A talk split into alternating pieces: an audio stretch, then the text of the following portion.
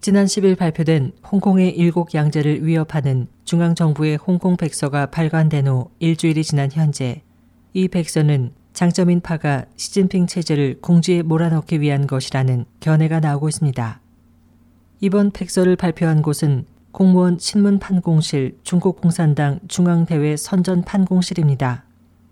중국 내 전문가에 따르면 국무원에 설치된 이 판공실은 조직상 중공중앙선전부와 공무원의 이중 관할을 받고 있지만 실질적으로는 중선부에 의해 지배되고 있습니다. 장점인파가 주도하는 중선부는 후원 정권 당시 두 지도자를 견제하는 무기로 자주 사용돼 왔습니다.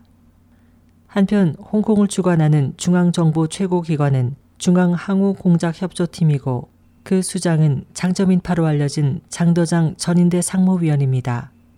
즉 이전부터 홍콩과 마카오의 관할권은 사실상 장점인파가 쥐고 있습니다. 일국 양제에 대한 시진핑 국가 주석의 태도는 지난 3월 량저닝 홍콩 행정장관과의 회견에서 알 수 있습니다. 당시 시 주석은 중앙정부의 홍콩과 마카오에 대한 방침과 정책은 변함없다고 밝힌 바 있습니다.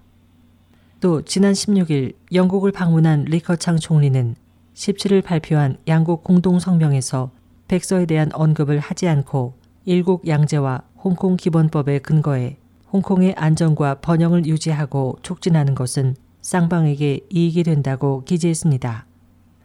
이에 대해 전문가들은 백서를 지지하지 않는다는 리 총리의 태도를 표명한 것이라고 해석했습니다.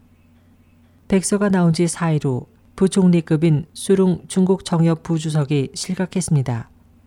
쑤룽은 장쩌민파의 핵심인 쩡칭훙의 심복으로 장쩌민이 키운 지린파의 일원입니다. 이 같은 움직임에 대해 일부에서는 홍콩 백서에 대해 반격에 나선 시주석의 다음 타겟은 쑤룽의 지린파 동지이자 강오 팀장인 장더장일 수 있다는 견해를 보이기도 했습니다. 시사평론가 스장사는 백서는 장쩌민파의 소행이라며 시진핑과의 싸움에서 열세에 빠진 장점인파는 정권 주도권을 되찾을 기회를 노리고 있다. 이번 백서 발표로 시 체제에 대한 국제사회의 비난과 홍콩 시민들의 저항을 유발해 현지 정세를 불안하게 함으로써 시 체제에 난제를 들이밀고 있다고 분석하고 시진핑 측은 이를 계기로 장점인 파에 대한 단속을 더 가속시킬 것이라고 예측했습니다. SOH 희망지성 곽지연입니다.